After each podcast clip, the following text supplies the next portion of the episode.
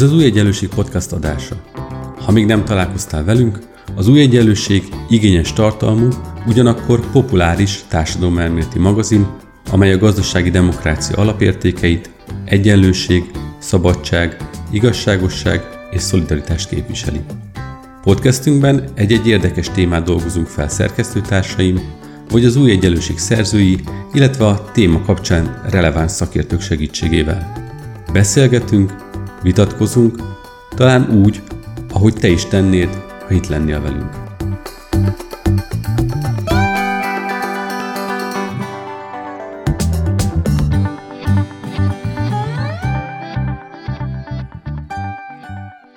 Üdvözlöm a hallgatókat, ez itt az Új Egyenlőség Piros podcastja. Én Bíró Nagy András vagyok, az Új Egyenlőség szerkesztője, és a mai témánk a Momentum lesz egészen konkrétan azt, hogy milyen a Momentum helyzete jelenleg, mik a párt tervei, és hát melyek a Momentum 2022-ig vezető terveiből következő legfőbb kihívások. Aki a mai vendégünk, az Orosz Anna, a Momentum elnökségi tagja és új Buda alpolgármestere. Szia Anna, köszönöm, hogy elfogadtad a meghívásunkat. Szia András, köszönöm én is a meghívást, és üdvözlöm a hallgatókat. Na hát pont egy tisztújítás után vagyunk a Momentumban, amelynek következtében te ugye az elnökségi eh, tagi eh, pozíciót megszerezted. Ez egyben egy ciklus félidejében tartott eh, tisztújítás volt, amely nem csak a Momentumnak, hanem nekünk is egy jó alkalmat nyújt arra, hogy értékeljük, hogy félidőben, a ciklus félidejében hogy áll most a Momentum. Mit tudnál nekünk erről mondani? Hogy értékelnéd az elmúlt két évet? Igen, ugye 2018-ban uh, indult ez a, ez a négy éves ciklus, amikor is a Momentum 3%-ot szerzett az országgyűlési választáson, amivel ugyebár nem került be a parlamentbe, uh, viszont azért, el, hogy mondjam, ez biztosított egy olyan alapot, amire lehetett aztán építkezni, mind, mind politikai, mind hálózatépítési értelemben, és, és hát nyilvánvalóan a 2019-es év az egy nagyon-nagyon sikeres év volt a Momentum számára, ja, és bocsánat, egy picit vissza, visszaugranék, mert hogy 18 vége az nagyon fontos volt a, a decemberi tüntetésekre, nyilván mindenki emlékszik, és, és ott, ott nagyon fontos és szimbolikus szerepet vállalt a Momentum, és én azt gondolom, hogy ez, ez megalapozta a 19-es sikereket, és, és azt is gondolom, hogy ez egy, ez egy nagyon testhez álló feladat volt a Momentum számára, hiszen kint kellett lenni az utcán, fagyban, hidegben, mindenki emlékszik a lila füstbombákra, a Momentumos molinókra, zászlókra, sapkába, sába bugyolált aktivistákra és, és, és, és Momentumos szimpatizásokra.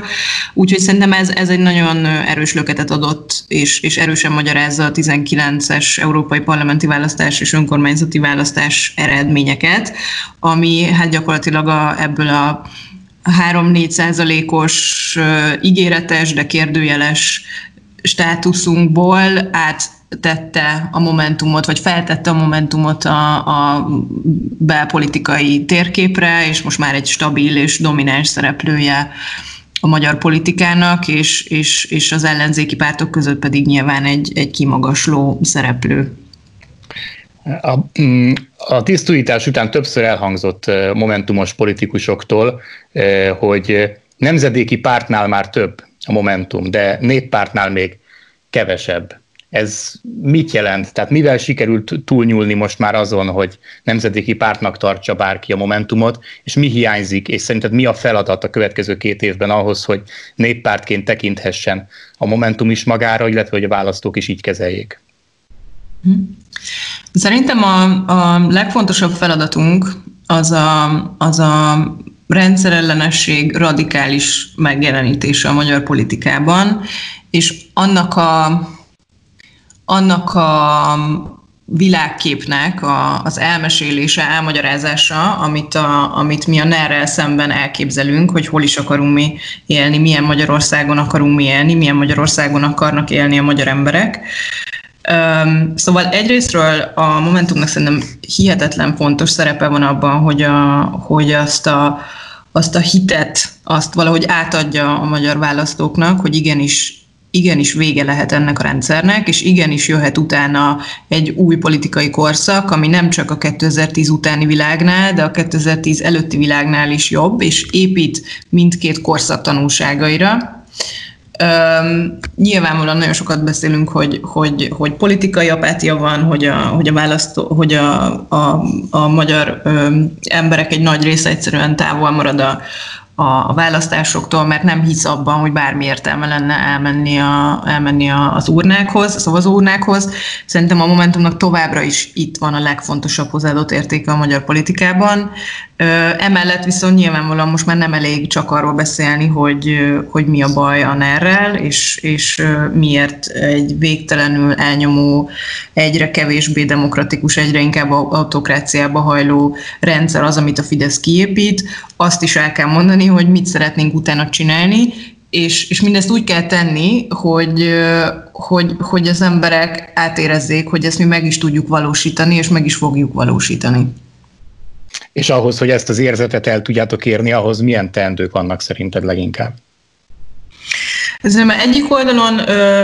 vissza kell nyerni azt a, azt a radikálisabb arcélünket, ami, amit hagyományosan a Momentumhoz kötnek, és amit ö, kicsit a koronavírus bezártsága alatt elveszítettünk, mert hogy, mert hogy az nyilván nem lehetett kimenni tüntetni, nem lehetett közösségben akciókat csinálni, meg hát, ö, meg hát azért alapvetően ö, a, a vírus első szakaszában szerintem mindenki borzasztóan meg volt ijedve attól, hogy vajon Magyarországon is bekövetkezik egy olyan egészségügyi katasztrófa, katasztrófa, mint mondjuk Olaszországban, Spanyolországban vagy az Egyesült Államokban. Szerencsére ne, erre nem került sor. Most van itt a lehetőségünk arra, hogy hogy újra kimenjünk az utcára, beszélgessünk a választókkal, szimbolikus témákat vessünk föl, és, és ezzel tematizáljuk a közbeszédet. A másik oldalon pedig hát ott van ugyebár közel 150 önkormányzati képviselőnk, alpolgármesterünk, polgármesterünk, ők még, még ebben a nehezebb anyagi helyzetben is, amit most a kormány a, a forráselvonásokkal okoz, meg ezzel a bizonytalansággal, hogy gyakorlatilag nem tudjuk, hogy holnap elvonnak-e újabb 300 millió forintot a, a, a költségvetésünkből, még abban is szerintem van, igenis van lehetősége az ellenzéki önkormányzati tisztségviselőknek arra, hogy megmutassák azt a szemléletbeli különbséget, amit, amit, amire mi a választók bizalmát kértük tavaly október 13-án az önkormányzati választáson, úgyhogy ez egy ilyen építőbb jellegű, vagy egy konstruktívabb jellegű politizálás, amit az önkormányzati tisztségviselők meg tudnak, meg tudnak mutatni, és ugyebár ott vannak az európai parlamenti képviselőink is, Donát Anna és Katalin, akik akiket szintén, hogy mondjam, szerintem hirtelen lett nagyon sok politikus a, a, Momentumnak, és az ő tevékenységüket össz, jobban össze kell hangolnunk a következő időszakban, hogy igazán hatásos legyen az, hogy mit is képviselünk, és miért is küzdünk. Még egy pillanatra maradnék a, a, a néppártáválás céljánál. Ahhoz, hogy ez valóra válhasson, meg lehet azt nevezni, hogy milyen olyan választói csoportok vannak, akiket az eddigieknél jobban szeretnétek elérni? Tehát lehet látni azt, hogy mi a növekedés útja? Én azt gondolom, hogy a, a alapvetően semmit nem zárnék ki, de nyilvánvalóan a, azért a városok, a tízezer főnél nagyobb települések azok, ahol, ahol elsősorban keresni valónk van, de mindenhova el kell jutnunk mindenhol alapszervezetet kell alapítanunk, mindenhol el kell kezdenünk beszélni, beszélni az emberekkel, és közösséget építeni, és megtalálni azokat az embereket, akik adott esetben nyitottak a Momentum politikájára, és, és helyben közösséget tudnak szervezni. Úgyhogy a 2020-as év az biztos, hogy még egy nagyon komoly ilyen építke, hálózat építkezési munkát is tartogat számunkra, amellett, hogy, hogy, hogy természetesen tartalmi politizálást is folytatnunk kell újra ahhoz, hogy, hogy, hogy újra láthatóak legyünk, és, és hát egyébként sajnos, sajnos a koronavírus nagyon sok témát kínált tálcán az ellenzék számára, Nyilván most nagyon sokan elveszítik a, az állásukat, itt van a, a digitális oktatás kérdése, az egészségügy kérdése, tehát most egy csomó olyan probléma válik kézzelfoghatóvá, amiről az elmúlt tíz évben az ellenzék úgymond csak dumálni tudott, de, de nem, nem érezték annyira a választók, hogy ez miért probléma. Most pedig, most pedig hát sajnos, sajnos sokkal többen látják azt, hogy miért probléma például az, hogy a Fidesz nem egy fenntartható gazdaságpolitikát folytatott, hanem, hanem alapvetően mondjuk olyan fejlesztéseket támogatott kormányzati pénzekből, amik, amik összeszerelő üzemek egyik napról a másikra be tudnak zárni, vagy az, hogy miért probléma az, hogy, hogy iszonyatosan szigorú a, a, az, álláskere, az álláskeresők támogatása. Európában a legrövidebb ideig kapnak álláskeresési járadékot a magyar munkanélküliek. Nyilván szociális támogatások, család, családi pótlék, stb. stb. ezek mind mind most válnak igazán, hogy mondjam, fájóvá, hogy ahogy a Fidesz ezeket, amilyen szakpolitikai döntéseket ebben a Fidesz meghozott az elmúlt években. Azért is örülök, hogy az előző e, válaszodban már szóba hoztad a országos bővítésnek, tehát hálózatépítésnek a jelentőségét, mert már itt az új egyenlőségen is több adásban beszéltünk arról, hogy az ellenzék vidéki építkezése nélkül nagyon nehéz elképzelni, hogy 2022-ben eséllyel rúghasson labdába e, az ellenzék, ugyanis ha így marad e, minden, ahogy most van, akkor a választási rendszer és a választókerületek kiosztása következtében ez a Fidesznek kedvező pálya, és jelenlegi állás szerint Orbán Viktor továbbra is megnyerni a választásokat. Hogyha maradunk ennél a vidéki építkezés témánál, akkor hogy, hogy áll ebben most a Momentum, tehát mekkora most a pártországos szervezete, mi az a település típus, ameddig azt mondod, hogy már jól álltok a vidéki építkezésben, és mi lenne mondjuk az a szint, amivel elégedett lennél 2022-ben, tehát meddig kéne eljutni Momentumnak. Tehát ha nem az ellenzék egészét nézzük, hanem csak a Momentumot, akkor a Momentum uh-huh. szervezetének meddig kéne eljutni 22-ig. Uh-huh. Jó, most akkor őszinte leszek, tehát hogy ezekben a napokban tartunk uh, ilyen mindenféle uh, ilyen be, be, bemutatkozó megbeszéléseket, ahol a különböző igazgatóságokkal megbeszéljük azt, hogy az egyes területek kommunikáció, hálózatosodás, szakpolitika, közpolitika hogyan is áll, és, és a hálózatosodás az, az a terület, amiről még eddig nem beszéltünk, ez konkrétan holnap lesz a napi rendünkön, de úgyhogy nem fog tudni egészen pontos számokat mondani. Azt a, nagyjából el tudom mondani, hogy mi a helyzet. Jelenleg körülbelül 3000 tagja van a pártnak, és, és olyan 100 alapszervezete, és a nagyobb, tehát a 10 fő feletti települések esetén még legalább 50-60-ban szeretnénk idén alapszervezetet létesíteni, és ez idénre a tervünk, illetve a célunk, és nyilván mindeközben pedig el kell kezdeni nagyon komolyan támogatni azokat a, azokat a jelölteket, akiket az országgyűlési választáson majd indítani akarunk a 106 körzet valamelyikében. Nyilván itt most akkor sok-sok zárójelben, de nagyon sok felkiáltó jelöl is természetesen előválasztás, tárgyalás, stb. az azért az eléggé, vagy hogy mondjam, nyilván ez meg fogja határozni, hogy végül ki lesz ez a 106 jelölt, aki elindul 22-ben a választáson. És, és azt is tudom mondani, hogy ez a Momentum nagyon sok sok vidéki városban sokkal erősebb, mint, mint más ellenzéki pártok. Sok, sok helyről hallom azt vissza, hogy nem tudom, Szegeden majdnem száz tagunk van, még más ellenzéki pártoknak. Még az is lehet, hogy van egy-két olyan párt, akinek számosságában vagy papíron több tagja van, de, de az aktív tagok aránya az sokkal kisebb, illetve vannak olyan ellenzéki pártok is, akiknek egyszerűen még, még számosságban is töredéke a, a, a tagsága egy-egy, egy-egy nagyvárosban. Szerintem a Momentum abban nagyon jó, hogy aktívan tartsuk a, a tagságunkat, folyamatosan akciózunk, kint vagyunk az utcán, most is a koronavírus alatt is már érezhető volt, hogy mennyire menne ki mindenki, és csinálná, és beszélgetne az emberekkel, és akciózna, és, és, és pultozna, és stb. Úgyhogy én a Momentumot látom annak a pártnak, ahol, ahol lehet, hogy nem nekünk van mondjuk a legtöbb alapszervezetünk, nyilván mondjuk az MSZP-nek sokkal több alapszervezete van, de hogy itt nálunk van a legtöbb potenciál a növekedésre és, a, és a, az aktív ö, tagság kialakítására. A hálózatosodási célok mellett megjelöltetek politikai célokat is a, a legutóbbi küldött gyűlésen. Így hangzott uh-huh. el például az, hogy a Momentum egy új rendszerváltást szeretne, és egy új rendszerváltás pártjává szeretne válni ezekben a, az években. Ezt ki tudnád fejteni, hogy mit jelent?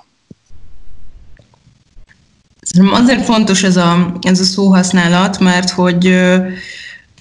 mert hogy nyilvánvalóan nem arról van szó, hogy a, a Fidesz kormányával az lenne a problémánk, hogy mit tudom én jobboldali, vagy, vagy, vagy olyan ideológiát képvisel, amivel mi nem értünk egyet, hanem az, hogy,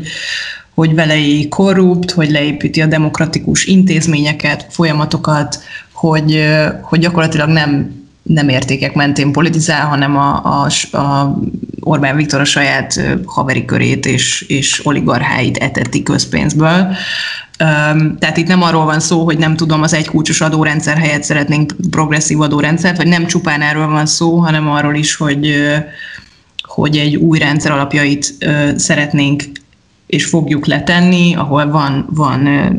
szabad sajtó, ahol van függet, vannak független bíróságok, ahol egy, egy sokkal arányosabb választási rendszer van, és a többi, és a többi, mindazok a feltételek, amikről, amikről már ezer fórumon beszéltek az ellenzéki politikusok az elmúlt időszakban, de, de, de, de, de az, hogy rendszerváltást akarunk, ez azért fontos így hangsúlyozni, mert,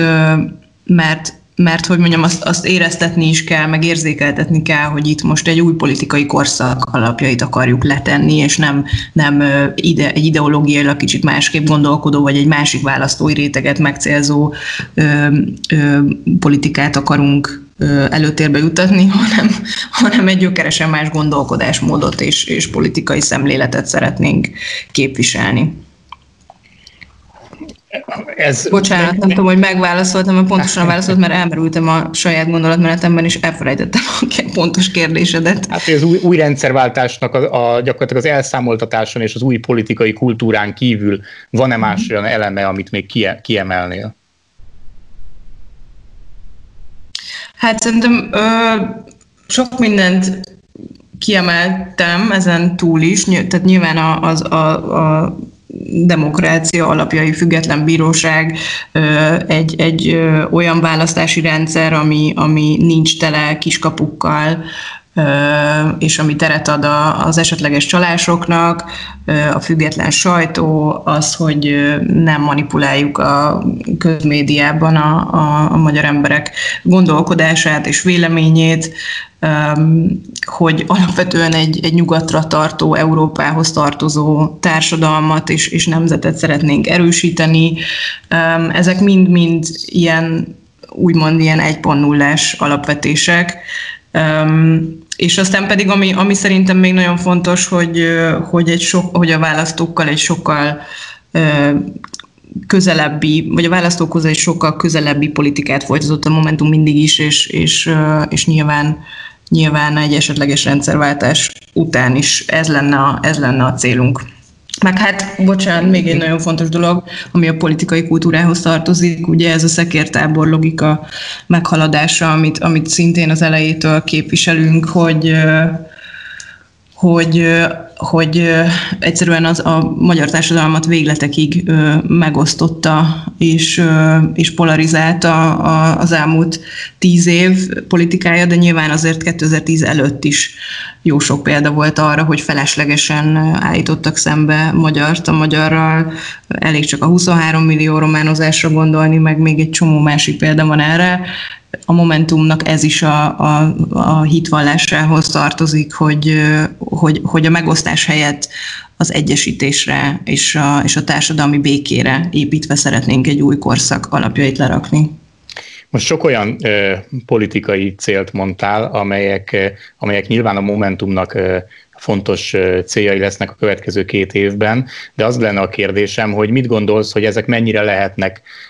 részei egy közös ellenzéki minimumnak. Tehát nyilván, ahogy említetted, következő két év arról is szól, hogy az ellenzék megpróbáljon valami közös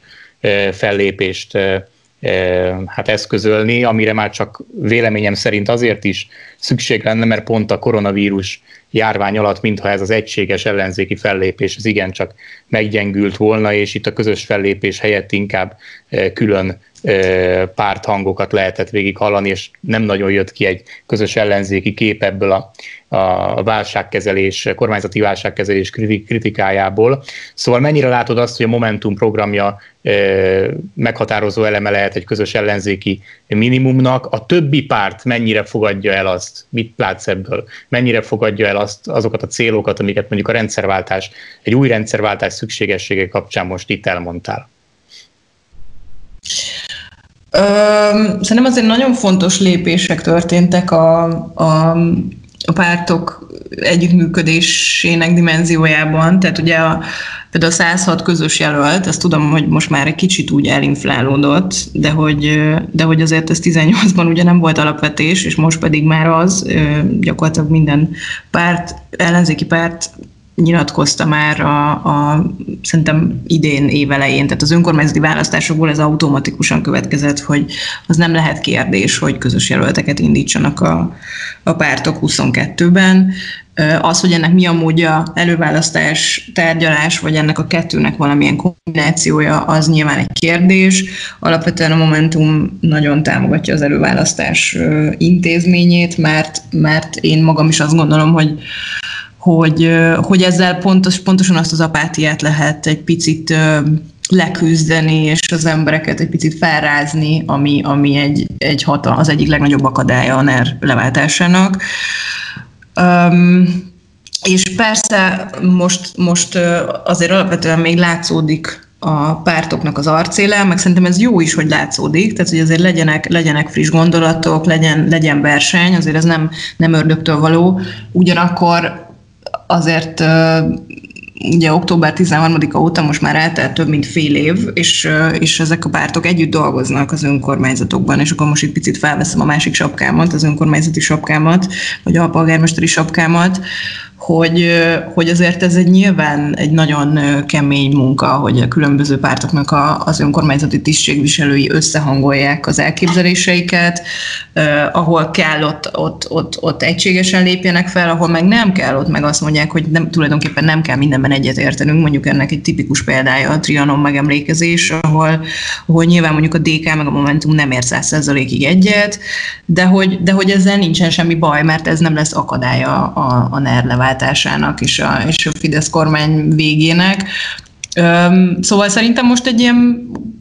hogy mondjam, most még pont van idő arra, hogy kicsit kik és kikísérletezzék a, az ellenzéki pártok, hogy, hogy, hogy hol előnyös az, hogy még, még vannak új gondolatok, meg van verseny, meg van különbözőség, és, és hol vannak azok a, a területek, ahol viszont kőkeményen egységesen kell fellépni. Na és ugyanezt a gondolatmenetet visszük tovább, és az a kérdés, hogy hol vannak azok a területek, ahol egyébként már megvan az, hogy, hogy teljes egyetértés van, akkor, akkor mondanál nekünk egyet-kettőt abból, hogy te hol látod egy ilyen közös ellenzéki fellépésnek a közös pontjait jelenleg? Ugye már a 18-as választásra való ráfutás alatt is voltak ilyen különböző minimum egyeztetések, minimum programok. Az egyik ilyen a, ugye a választási rendszernek a reformja volt, ahol azért sikerült az összes pártnak kialakítania egy, egy közös minimumot azzal kapcsolatban, hogy milyen irányban indulnánk el a választási rendszer megreformálása kapcsán. Um, azt gondolom, hogy látszik a, egyébként a koronavírus ö, óta tartó időszakban is, hogy, hogy, hogy például a, a munkaerőpiaci támogatások kapcsán azért mindenki egy bőkezőbb állam irányába menne el, az is látszik, hogy, hogy, hogy mindenki ellenzi a, az egészségügynek a, a szétválását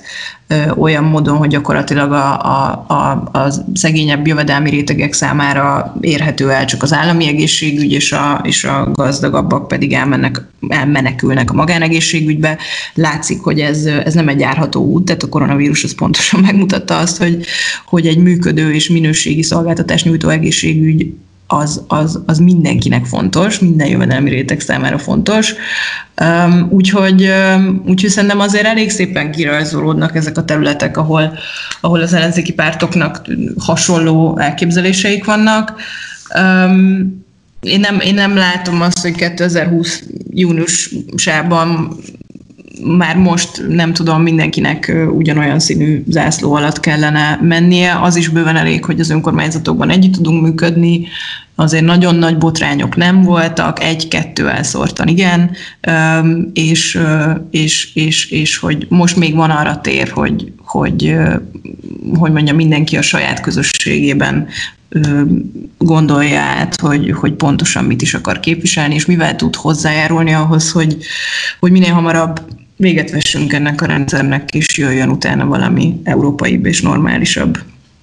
Az előbb említetted az önkormányzatokban való együttműködést, és hát ha valamilyen szektor az elmúlt hónapokban sokat szenvedett a kormányzati sanyargatásoknak köszönhetően, azok pont az önkormányzatok. Te mit gondolsz, hogy a egyre romló vagy nehezedő anyagi lehetőségek között végül mennyire fog tudni felmutatni eredményeket, vagy egy más mintákat az a sok ellenzéki politikus, akik polgármesteré vagy alpolgármesteré váltak tavaly ősszel. Tehát, hogy a koronavírus járvány kapcsán meghozott kormányzati intézkedések, igazából te mit látsz akár a saját tapasztalatod alapján, hogy mennyire szűkítik be a mozgásteret, vagy pontosabban mennyi mozgásteret hagynak még az érdemi építkezésre így is? Én egyelőre azt látom, hogy, hogy elég komoly, elég komoly költségvetési öm, vágásokat alkalmaztak, ráadásul úgy, hogy, hogy tudjuk, hogy alapvetően nem ebből finanszírozzák a, a koronavírus elleni védekezést, ugyanakkor az önkormányzatok költségvetésében az az 1-2 milliárd forint, amit most így átlagosan elvontak az önkormányzat per önkormányzat az elmúlt időszakban, az egy nagyon komoly tétel. Gyakorlatilag mondjuk Újbudán nagyjából 30 milliárdos a költségvetés, gyakorlatilag ez az 1-2 milliárd forint, ez az a szabad mozgástér, amiből, amiből mondjuk plusz fejlesztéseket véghez tudunk vinni, és nem csak a, a, a, az intézményei működtetését, az épületeink karbantartását finanszírozzuk. Tehát, tehát én azt mondom, hogy ez, ez egy elég komoly érvágás, ráadásul egy-két önkormányzat esetében ugye még fejlesztési pénzeket is elvettek, Józsefváros és mondjuk Ferencvárosára jó példák, aztán ott van Göd, a kiemelt gazdasági övezetté való nyilvánítással, amiknek meg nyilván az a, az a funkciója, hogy, hogy mindenki, minden ellenzéki önkormányzat úgymond tudja, hogy hol a helye, és tudja azt, hogy bármelyik pillanatban gyakorlatilag a, a kormány rátelti a kezét az egész településre, ami, ami egy nagyon durva fenyegetettséget jelent, és egy nagyon durva kiszámíthatatlanságot jelent. Nem tudom megjósolni, hogy ez, ezt a kormány meddig, meddig feszíti tovább ezt, a, ezt az ügyet, és meddig fenyegeti az önkormányzatokat, de abban biztos vagyok, hogy gátlástalanok ilyen tekintetben. Egyetlen dolog tarthatja őket vissza, hogy nyilván vannak fideszes polgármesterek is, akik, akik nem örülnek ezeknek a lépéseknek, de hát őket meg egyéb csatornákon keresztül tudják kompenzálni. Um, úgyhogy uh, nincsen, nincsen erre egyértelmű válaszom, azt viszont tudom, hogy, uh, hogy, hogy azért szimbolikus politizálással is lehet érzékeltetni azt a szemléletbeli váltást, amiről beszélünk. Csak hogy egy-két példát mondjak most itt Újbudáról. A járvány alatt ugye lehetett statisztikákat olvasni arról, hogy a, hogy a családon belüli erőszak esetszáma mennyire megnőtt, másfél-kétszeresére nőtt, ha jól tudom, tavaly, tavaly előtt ugyane, ugyanez, ugyanezen időszak ö, statisztikáihoz képest. És akkor mi egyszerűen fogtuk magunkat, és kiplakátoltuk az összes társasházra azoknak a, azokat a telefonszámokat, civilekét, ö, az önkormányzat szociális szolgálatát, családsegítőjét, akiket lehet hívni erőszak esetén. Nyilván ezek nem nagy dolgok, de azért, ha ezt szembeállítjuk azzal a volt Fideszes önkormányzattal, aki leragadt annál a kérdésnél, hogy most családon, családon belüli erőszaknak hívjuk ezt, vagy nem tudom, kapcsolaton belüli erőszaknak, és, és, és semmiféle tehát hogy nem, hogy nem tettek semmit, még csak el se ismerték a, a probléma létezését, a, ahhoz képest azért ezek látható és, és, és fontos lépések. Az, hogy mennyi, nem tudom, látványos beruházást tudunk majd létrehozni, az egy, az egy komoly kérdés. Tehát, hogy ott, ott azért vannak, vannak félelmeim. Nyilván látjuk azt is, hogy a fővárost is ott, ott gáncsolják, ahogy csak, ahogy csak tudják. De hát igen, a választók erre is adták a felhatalmazást tavaly október 13-án, hogy, hogy a mandátumainkat egyrészt használjuk arra, hogy élhetőbb településeket építsünk, másrészt arra, hogy, hogy, hogy tegyünk pontot ennek a rendszernek a végére. Szóval szerintem a választók azért ezt érzik, látják, tudják, hogy nagyon nehéz helyzetben vannak a, az ellenzéki önkormányzatok most. És zárásként még visszatérnék arra a kérdésre, amit már te is előhoztál korábban, de hát nyilvánvalóan ez fogja foglalkoztatni a következő hónapokban a közvéleményt, ez pedig a ellenzéki előválasztásnak a lehetősége, amelyet, mint hallhattunk tőled, a Momentum teljes melszélességgel támogat. A Momentumnak, hogyha lesz ilyen előválasztás, akkor lesz saját miniszterelnök jelöltje? Na, ezek azok a stratégiai kérdések, amikről, hogy előválasztás, tárgyalás, hogy hogyan lesz 106 jelöltje az ellenzéknek, mi van a miniszterelnökkel jelöltel, mi van a listákkal, szóval ez az a kérdéskör, amiről én most tényleg nem mondhatom el maximum a privát személyes véleményemet, mert hogy új testület van, öt új elnökségi taggal, és ezeket a stratégiai kérdéseket még, még nem beszéltük át értelemszerűen ennyire rövid idő alatt, úgyhogy, úgyhogy bocsánat, de, de erről nem tudok, nem tudok határozott véleményt mondani. Miniszterelnök jelöltje biztos, hogy lesz a, a Momentum volna. Jó, akkor szerintem legyen ez most a, a végszó. Köszönöm szépen Orosz Annának, hogy e, itt volt velünk a, e, a mai Új Egyenlőség podcastban. Én is köszönöm szépen a meghívást és, és a beszélgetést. És a hallgatóknak is nagyon szépen köszönöm, hogy velünk tartottak ezúttal is. A következő hetekben, hónapokban hasonlóan izgalmas témákkal folytatjuk a viszonthallásra.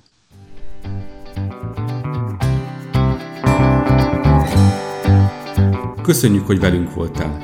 Olvasd minket az újegyenlőség.hu oldalon, nézd meg videóinkat a YouTube csatornánkon, és kövess minket a Facebookon. És hallgass meg a következő podcastünket. Ha tetszett, akkor szólj barátaidnak, ismerősöidnek is. Terjezd a hírünket, hogy minél többen találkozhassanak velünk.